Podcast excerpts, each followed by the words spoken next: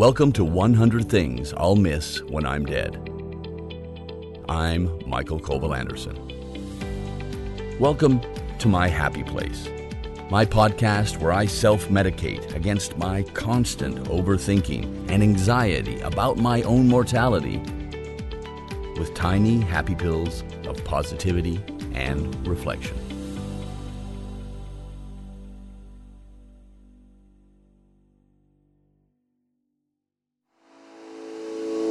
Number 79 Spices. I'm not really a food guy. When I was compiling this list, I thought about including a favorite food, but I didn't feel like it. I have included bacon, duh, and two hamburgers and a small fries. I have spoken about the creative activity of making food, but no favorite meals. I like good food, but eating often feels like a displacement activity as you heard previously. A chore, a necessary evil that prohibits me from doing my creative work. I rarely eat breakfast. Lunch is just an invention of the lazy bourgeoisie, and yeah, well, dinner can be nice. But then I realized I have to absolutely include spices. Humans are weird. Sure, I get it that making food taste better is timeless and universal, but that humans started engaging in the self flagellation of their mouths and then kept doing it, that's just hilarious. Imagine the first human to take a bite of a super hot chili pepper and then actually recommend it to the others in the tribe. But it's all pretty basic our love of spicy food. The hot spice hurts us, it causes us pain.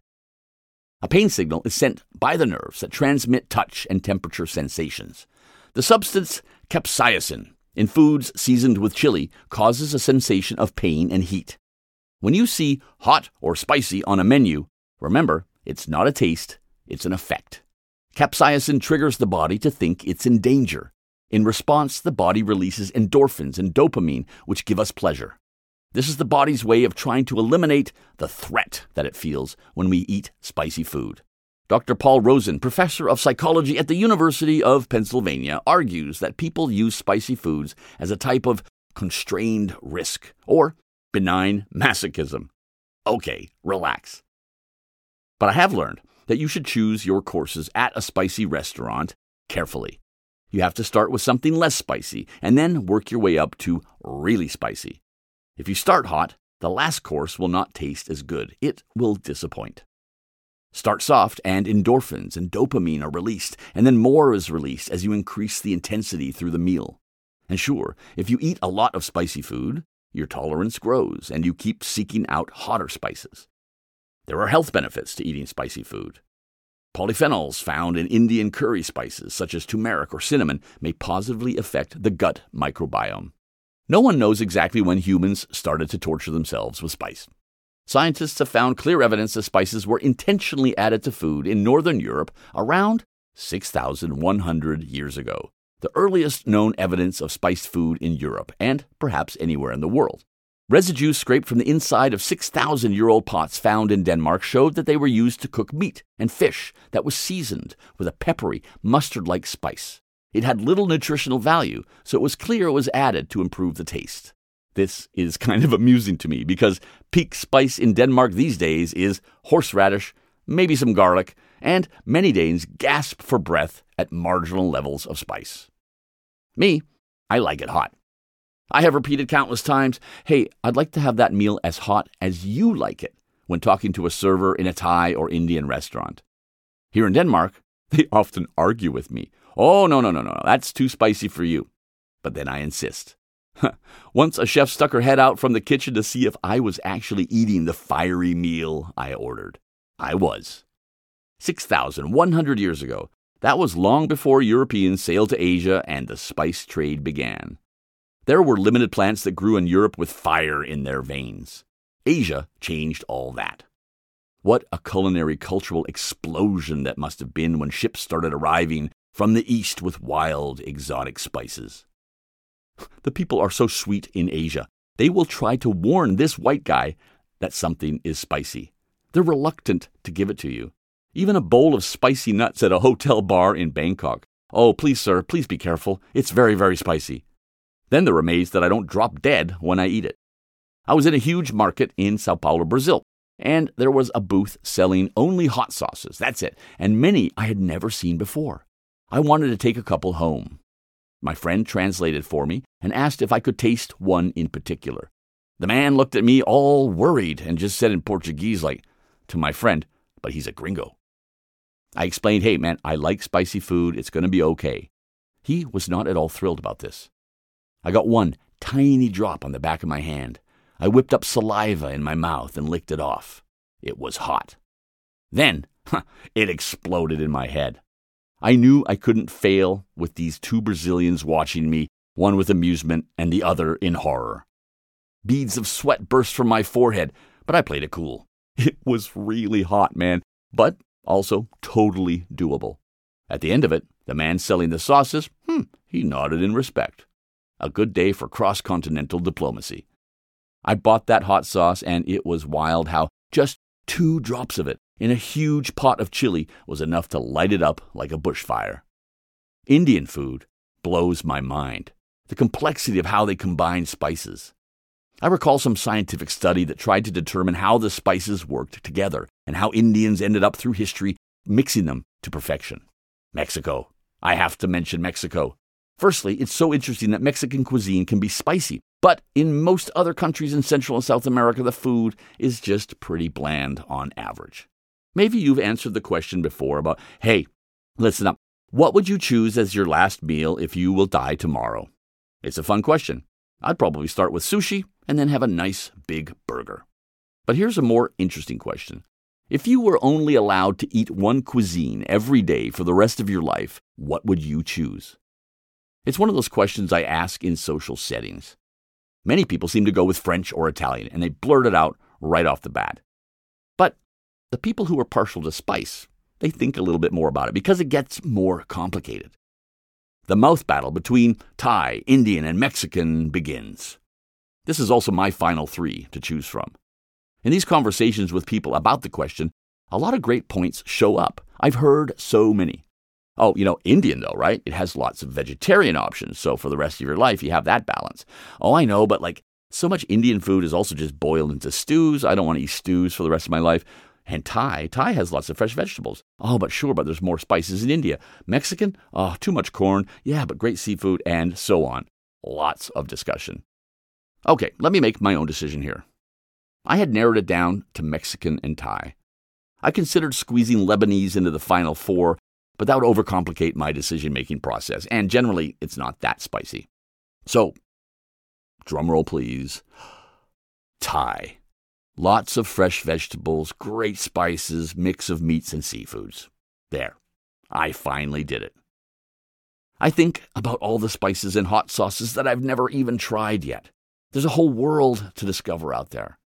I better get busy because it's going to be dreadfully bland when I'm dead. Number 80, and this is weird Triple Aquarius. There I was on Venice Beach in Los Angeles one day in 1988. A man was sitting at a small foldable table with a sign reading, Horoscope, 10 bucks. What the hell? Why not? I thought.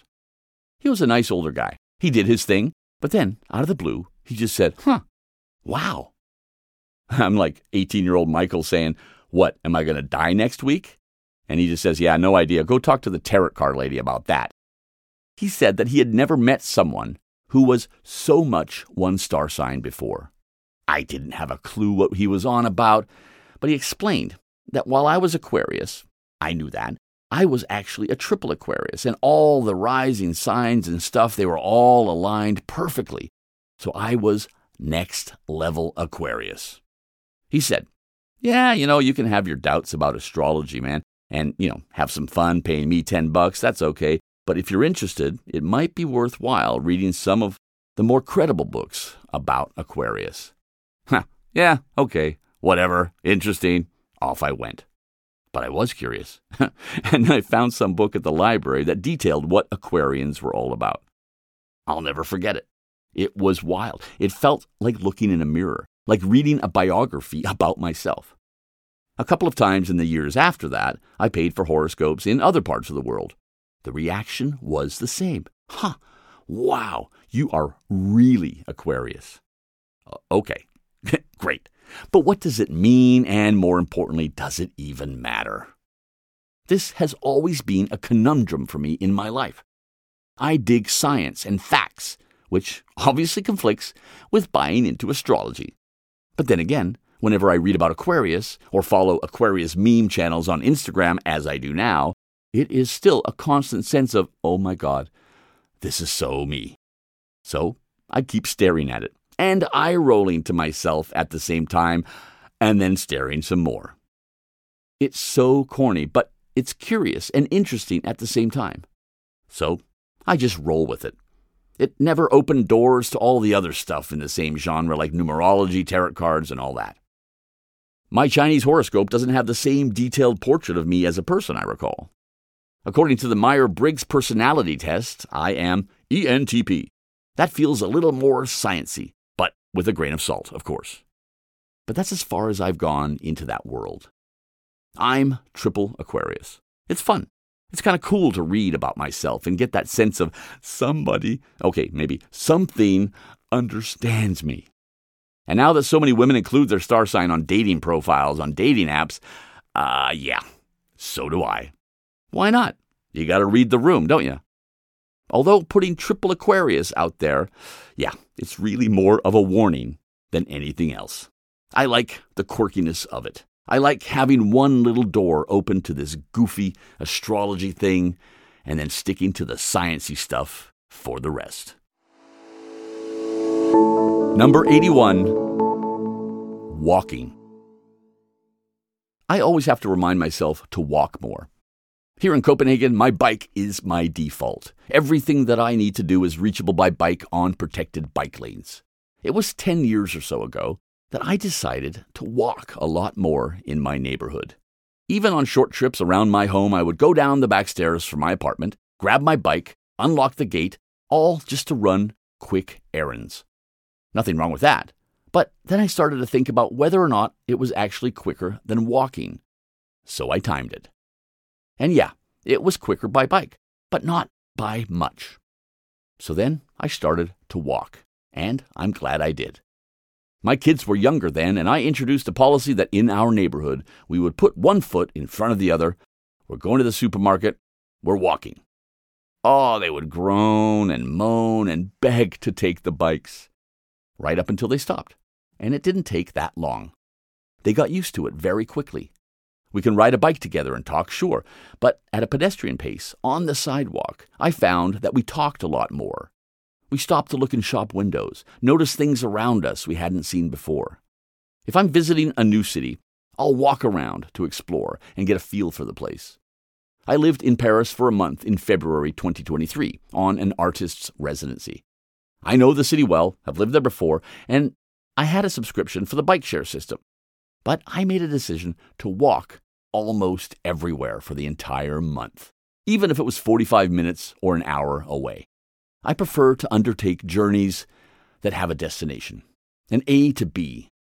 Once in a while, I push myself to just wander, to be a flaneur, turning left or right on a whim, not knowing where I'll end up.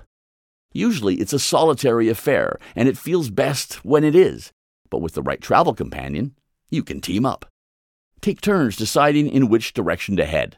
Or say, you decide for 30 minutes, and then I'll decide for 30 minutes. You can combine it with other fun ideas. You pick a stranger ahead of you and you just follow them. At a distance, of course. You don't want it to be creepy. It can be tourists, and you can observe them observing and exploring a new city. Or it can be locals, and you see what kind of urban patterns the locals have. I like that there's a word for this flaneur. The definition in English is, I just looked it up, a habitual loafer an idle man about town. Hang on, that doesn't sound very positive, but luckily I get the impression that it has a lot more positive connotations these days. It sounds like the most French word ever flaneur. But hey, look at me learning new stuff. It seems to originate in Scandinavia from the Old Norse word flana, which means simply to wander aimlessly. Ha ha, there we go. That is a better definition.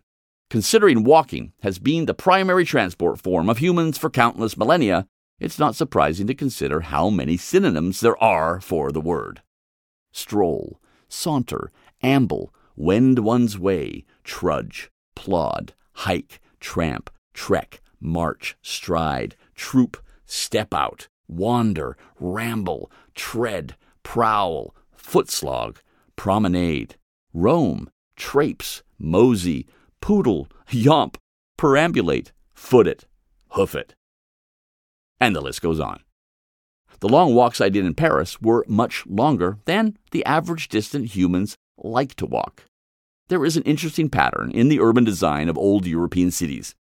Let's take Siena, Italy, for example, with its fortifications. They built a city and protected it with walls.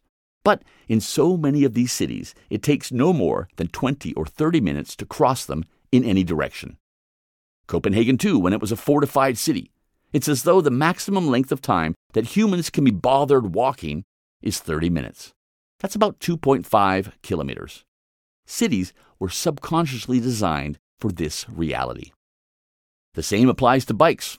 In Copenhagen, more than 90% of people riding bikes max out on trip lengths of 7 kilometers, which is 30 minutes. Back in the episode about maps, I spoke about a 900 kilometer schlep that I did from the Pyrenees to near Paris, walking 25 to 35 kilometers a day along country roads. It was a hard physical journey. I slept rough in fields, in the woods, or under bridges. It got easier after a week, but still, every morning my body ached. My leg muscles screamed for mercy. But there was nothing else to do than walk.